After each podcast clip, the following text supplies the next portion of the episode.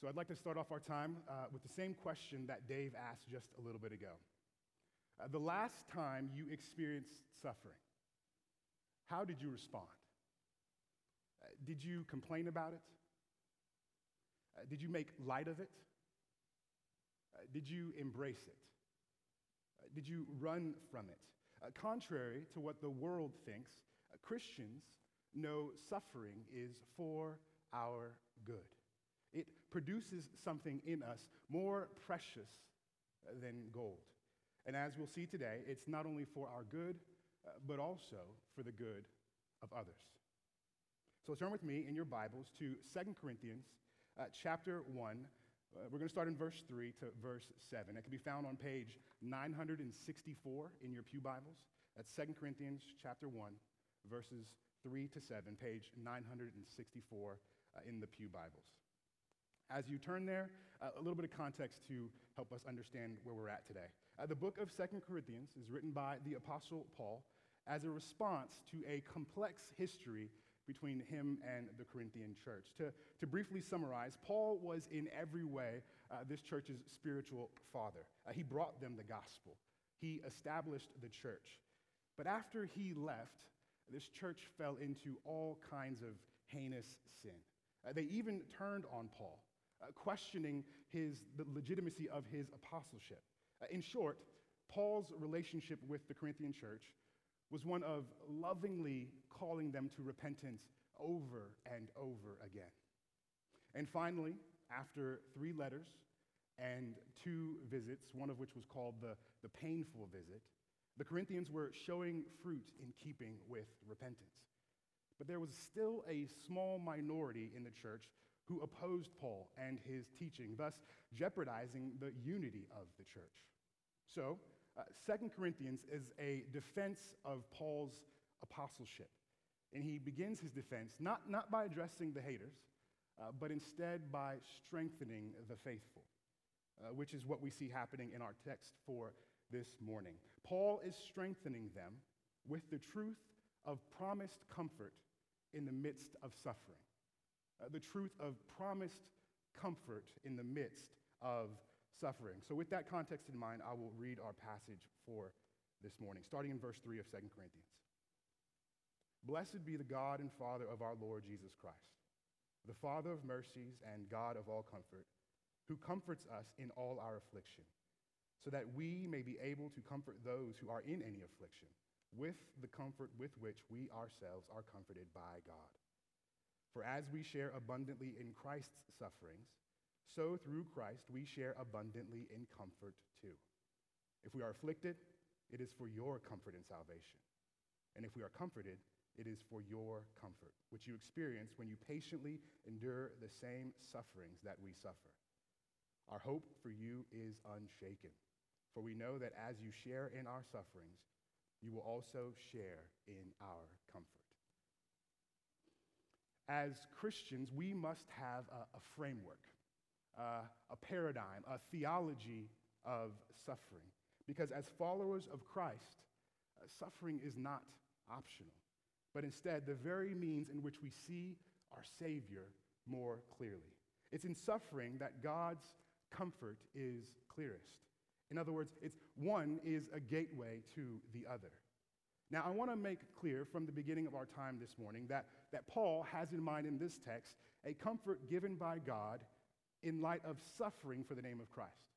Uh, but the, the application of this text is, is much more broad. For the Christian who lives in a fallen world, God, God's comfort is always available in Christ. Uh, so please don't leave this sermon thinking that, well, the only legitimate suffering is when I'm doing so in light of, you know, the name of Christ. There are many kinds of suffering, and there is abundant comfort offered and to be found in Christ. Uh, so my hope in our time together is that we would see the shining stars of God's comfort against the pitch black sky of Christian suffering. Together, let's grow in our theology of suffering that we would see the truth, that for those who love God, all things do really work together for their good, including suffering. Brothers and sisters, hold fast to the fact that in our suffering, we have a God who cares, a church who bears, and a brother who shares. So, for those taking notes, I have three points this morning, all of which are looking at suffering through the lens of comfort. So, point number one, I'm just going to go ahead and list them all out. Point number one, the source of our comfort being God. We see this in verses 3 and in the beginning of verse 4, so we'll call that 4a. Uh, the goal of our comfort, others, verses 4b and 6. And then 3, the hope of our comfort, verses 5 and 7, that being Christ. So, as you can tell, we're going to be bouncing around a little bit in the text, but I think tackling this text based on the themes that are arising out of particular passages will help our time together. So, beginning with the source of our comfort, uh, God. If you've spent any time reading Paul's letters to different churches, you may have noticed something a little bit odd uh, and strange about how he starts off Second Corinthians, something uncharacteristic. Uh, normally, Paul's letters begin with a greeting, which we actually do see here, uh, followed by a prayer of thanksgiving, and sometimes even shout outs to particular people who were helpful uh, or encouraging in his ministry. Uh, but instead, here, Paul moves from a greeting to a benediction. Uh, by way of definition, a benediction is a declaration or prayer of blessing from God upon his loved ones. Often they're brief. They offer words of assurance. They're designed to bring joy, peace, comfort, and security to those who place their trust in Jesus. Uh, benedictions, they're common throughout the New Testament, but what's odd about this one is its location. Right? They're normally a note to end on. Yet here, Paul more or less begins with a benediction. He, he turns the eyes of the Corinthians directly to God. Uh, not suffering, uh, not even the topic of comfort, which he's going to get into, uh, but God. There, there's a lesson for us, even in the way that Paul begins this letter. Uh, when you're going through a trial, where, where do you turn first? To God? To others? To yourself? Now, before I go any further, uh, we need to establish two definitions. I'm sure you've noticed by now there's some significant repetition in this passage. Uh, he uses, Paul uses some version of the word comfort 10 different times in these five verses, and or afflicted, uh, either or the, of those words, seven different times. So we'd be helped to really grasp what he means when, he's, when he uses those words. Uh, when Paul mentions comfort, uh, he's encompassing ideas such as help or, or, or consolation or, or encouragement. Uh, the comfort that we receive from God, it's, it's an active comfort. Uh, as one author put it, it brings not merely outward relief, but the knowledge that there is one who loves and cares, a God who sees distress and answers lament. Uh, comfort is the overall disposition that comes from resting in God's sovereign and loving rule as a result of Christ's lordship. An overall disposition that comes from resting in God's sovereign and loving rule as results from Christ's lordship. And now, affliction eh, or suffering, both of these words are very much interchangeable. Paul is trying to get across a sense of, of pressure, a pressure that creates burdens and anguish and, and trouble. Uh, it can be external or it could be internal. So, to be clear, Paul is not casting this net so wide that every form of suffering or affliction we experience can fit in it. Uh, there are some trials and some suffering that we experience in this life that is directly due to our sin. Can the Lord be gracious in comforting us even when we find ourselves suffering due to sin? Of course. Of course, He can. But as I mentioned earlier, what Paul has in mind here is suffering for the name of Christ, experiencing burdens and trials, afflictions, either directly or indirectly as a result of faith in Jesus. And so, Paul begins Blessed be the God and Father of our Lord Jesus Christ. Uh, Paul starts out by blessing or praising God, by rightly recognizing God for who he really is, the Father of our Lord Jesus Christ. Now, I'm not going to get into a theology of the Trinity here. But I do want you to notice one thing about Paul's word choice. All throughout Scripture, we see similar acknowledgments of God. Uh, for example, in Exodus, we see God describe himself as the God of Abraham, Isaac, and Jacob. Or, or in Daniel, he's described as the God of Shadrach, Meshach, and Abednego. Indeed, God has a particular people for himself.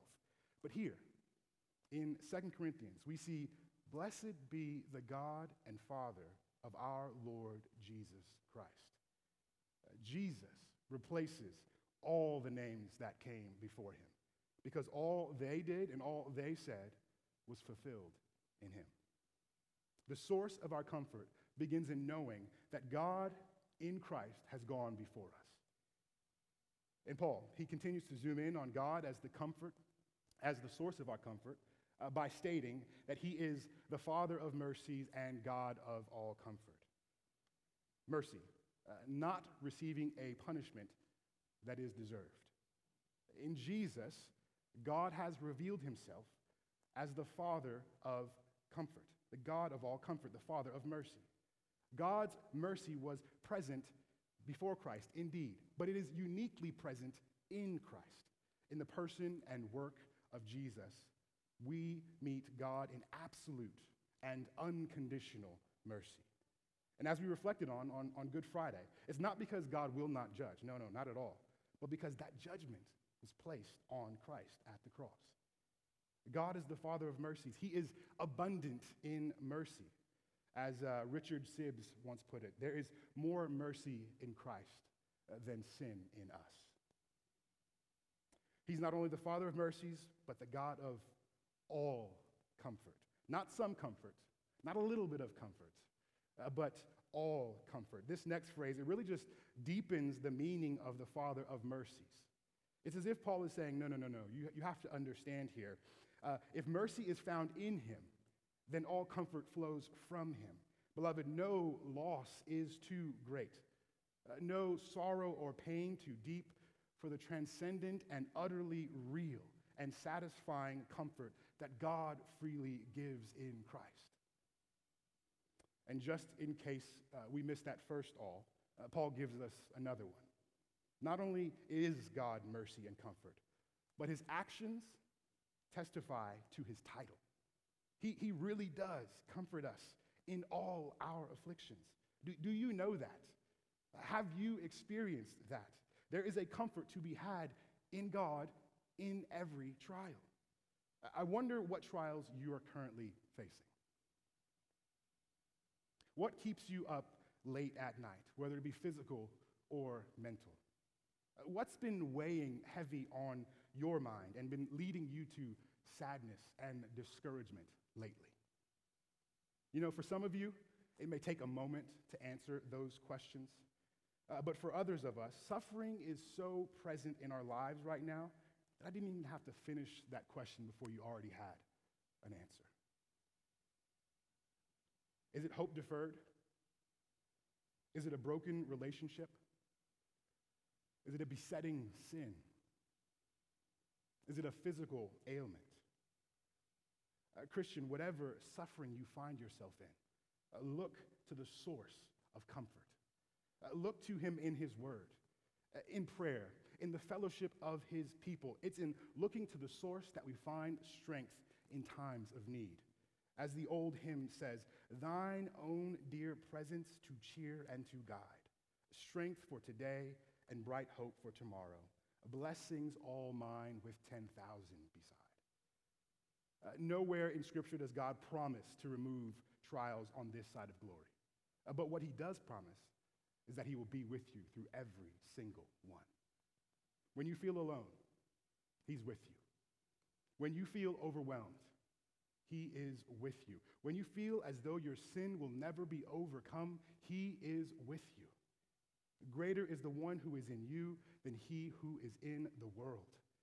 The sheer fact that God is with us, his Holy Spirit indwells us, it changes our perception of our suffering. You know, as, as many of you know, uh, Chelsea, my wife, and I, we have two boys, uh, Ryle and Zeke. And as you childcare workers probably uh, really, really know, these two boys, they are mama's boys, like to the, to the fullest. Our two year old in particular, he's at that clingy stage, you know? Uh, the, interesting, the interesting thing, though, is that he, he doesn't even really need Chelsea to hold him per se, or even be necessarily talking to him all the time. Uh, what he wants, though, is for her to just simply be near him. He, feels a sense of security from her presence alone. Uh, the same goes for the Christian. God's presence alone changes how we feel. His presence alone reminds us of his power. God, our source of comfort, is not a weak God. He is powerful. He is able to comfort us in all our affliction because he himself bore our affliction on the cross.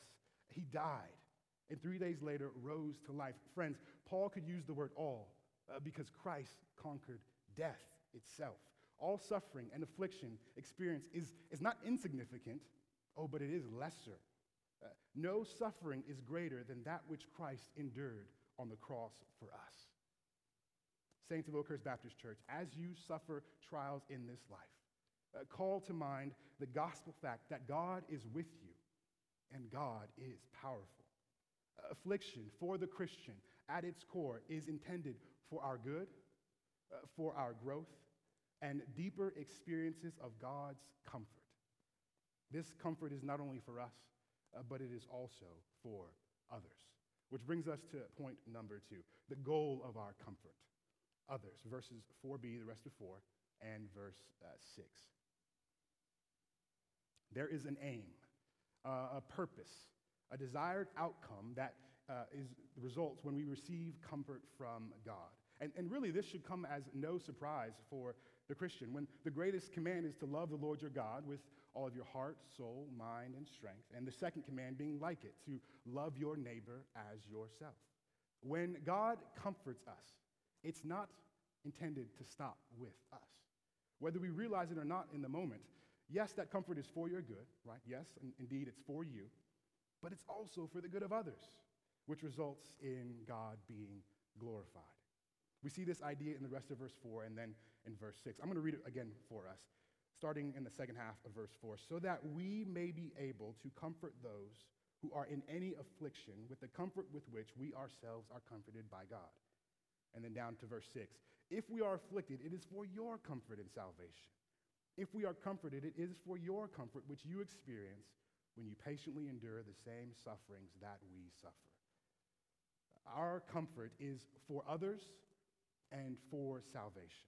Uh, one commentator called receiving God's comfort as being indebted and equipped to communicate divine comfort to those afflicted. Uh, we receive comfort to, to give comfort away. Uh, it's, it's similar to evangelism, right? God does not give you the gospel and all of its benefits for you to keep it to yourself. No, right? The gospel, at its root, is meant to be shared. And same goes for comfort. When the Lord, in his kindness, comforts us, in the midst of trials, we at that moment have a testimony. Uh, a testimony of his grace in our lives, when shared, will bring him glory and equip our fellow brothers and sisters in what it is to seek the Lord in whatever trial they may be facing. We have a responsibility, a responsibility when, when comforted by God to seek to comfort others. This is why Paul could wholeheartedly say to the Corinthians, if, or, or we could even say when, we are afflicted, it is for your comfort and salvation. Why? Because if, again, we could say when, we are comforted by God, it is for your comfort. It, it's a win win, right? The catalyst is suffering, the result is comfort for your good, for the good of others, and the glory of God.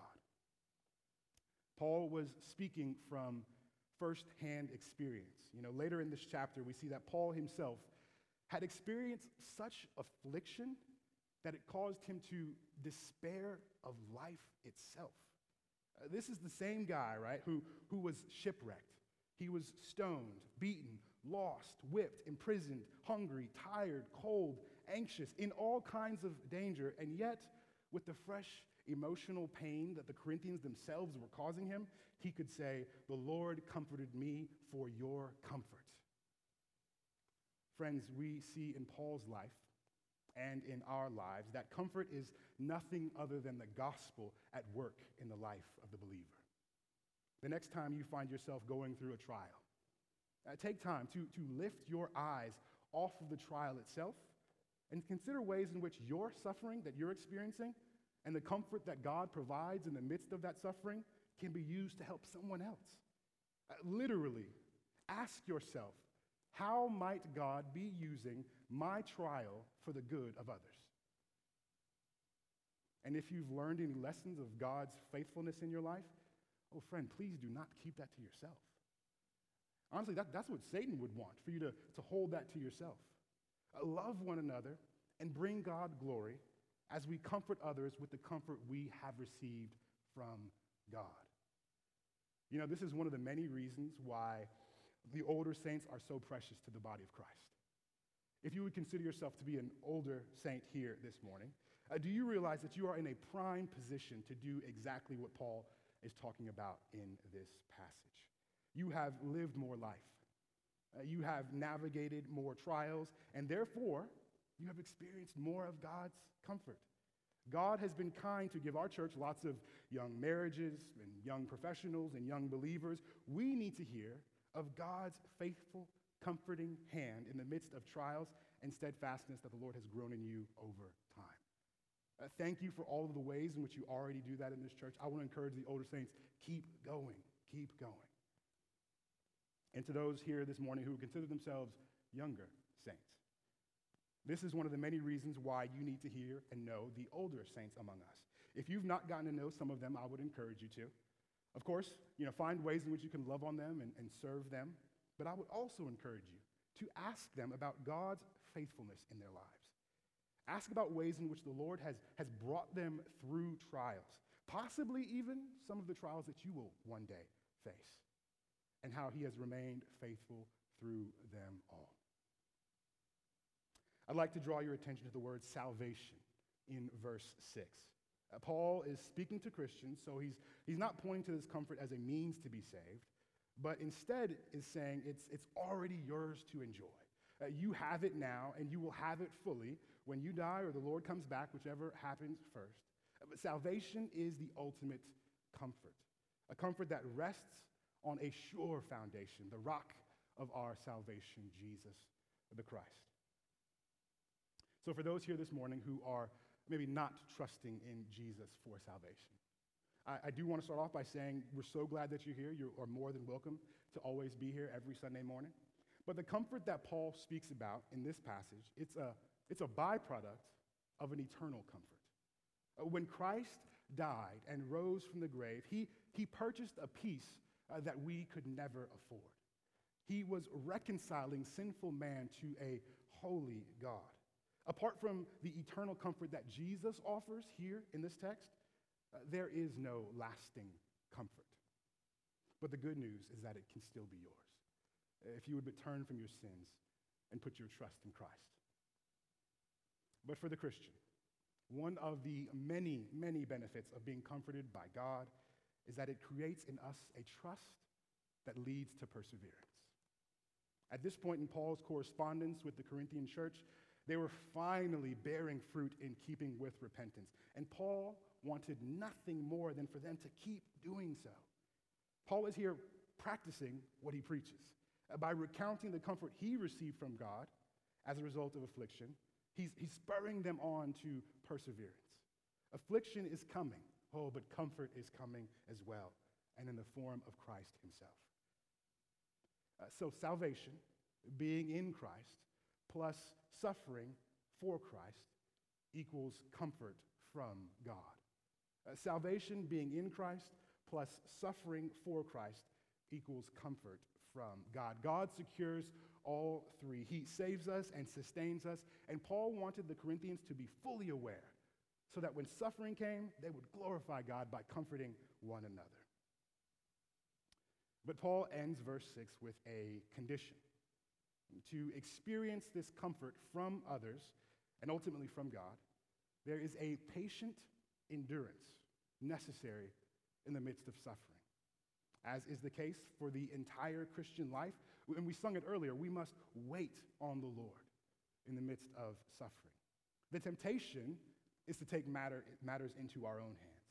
Uh, but Paul is calling for a, a patient endurance to go through the suffering uh, because it's in our patient endurance that the Lord meets us with his presence and his power.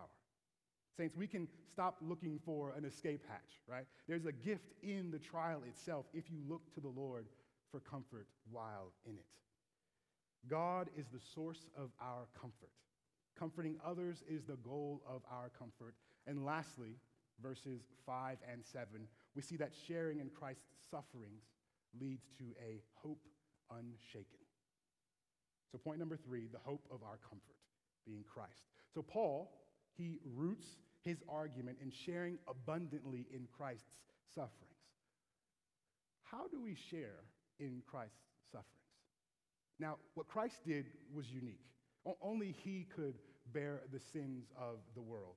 But when Paul says Christ's sufferings, he's referring to the unity that Christians share with Christ, uh, specifically because of the indwelling of the Holy Spirit. Paul speaks into this in uh, Philippians 3, verses 10 and 11. It says, That I may know him and the deep and the power of his resurrection, and may share his sufferings, becoming like him in his death, that by any means possible I may attain the resurrection from the dead. Uh, we share in Christ's sufferings as we endure hardship for his name, as we live in the world but not of the world, as we pursue holiness in a world that pursues sin. Uh, being in Christ means in many ways our lives will run parallel with our Savior. He died, therefore our old man died. He suffered, therefore we will suffer. He rose, and therefore we will rise too. So when Paul grounds his argument for being able to comfort others in sharing in Christ's sufferings, he's saying that Christ continues to identify himself with his afflicted church. Uh, does this sound foreign to you? Christ's sufferings, sharing in Christ's sufferings? Uh, maybe there's a part of you that believes that now that you're a Christian, life should be comfortable. Well, the biblical reality is that we follow a suffering servant, uh, the slain lamb. We share in the sufferings of the crucified king. Romans 8, 16 and 17. The Spirit Himself bears witness with our spirit that we are children of God. And if children, then heirs, heirs of God and fellow heirs with Christ. Key words here provided we suffer with Him, in order that we may also be glorified with Him. Uh, this is why there is no place in Scripture for the prosperity gospel. Uh, this idea that uh, Christ died for our health, wealth, and happiness. To suffer is to identify with our loving Savior. He suffered, bled, and died to bring us eternal comfort. And as we endure sufferings and keep our eyes on His suffering, we extend comfort to others as we receive comfort from Him.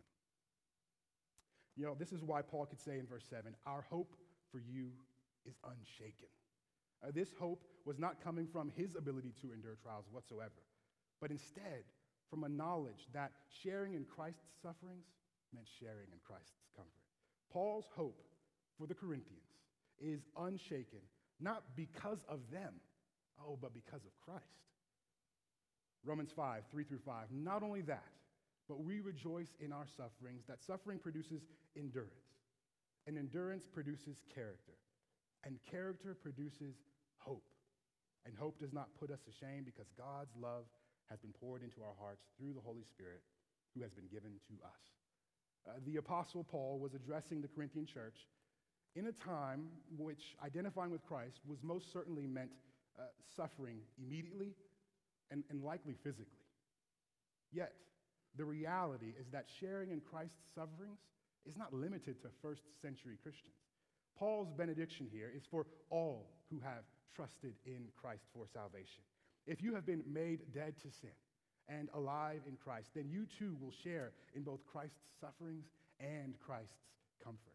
Like Paul, our hope is unshaken uh, because Christ is risen. One way that Jesus comforts us today is by giving us uh, reminders of what he's done for us. In a few moments, we'll be taking part in the Lord's Supper, a symbol which Christ has given us to remember his sufferings and also remember our eternal comfort. As you partake and remember Christ's death, also remember Christ's comfort that he has purchased for you on the cross.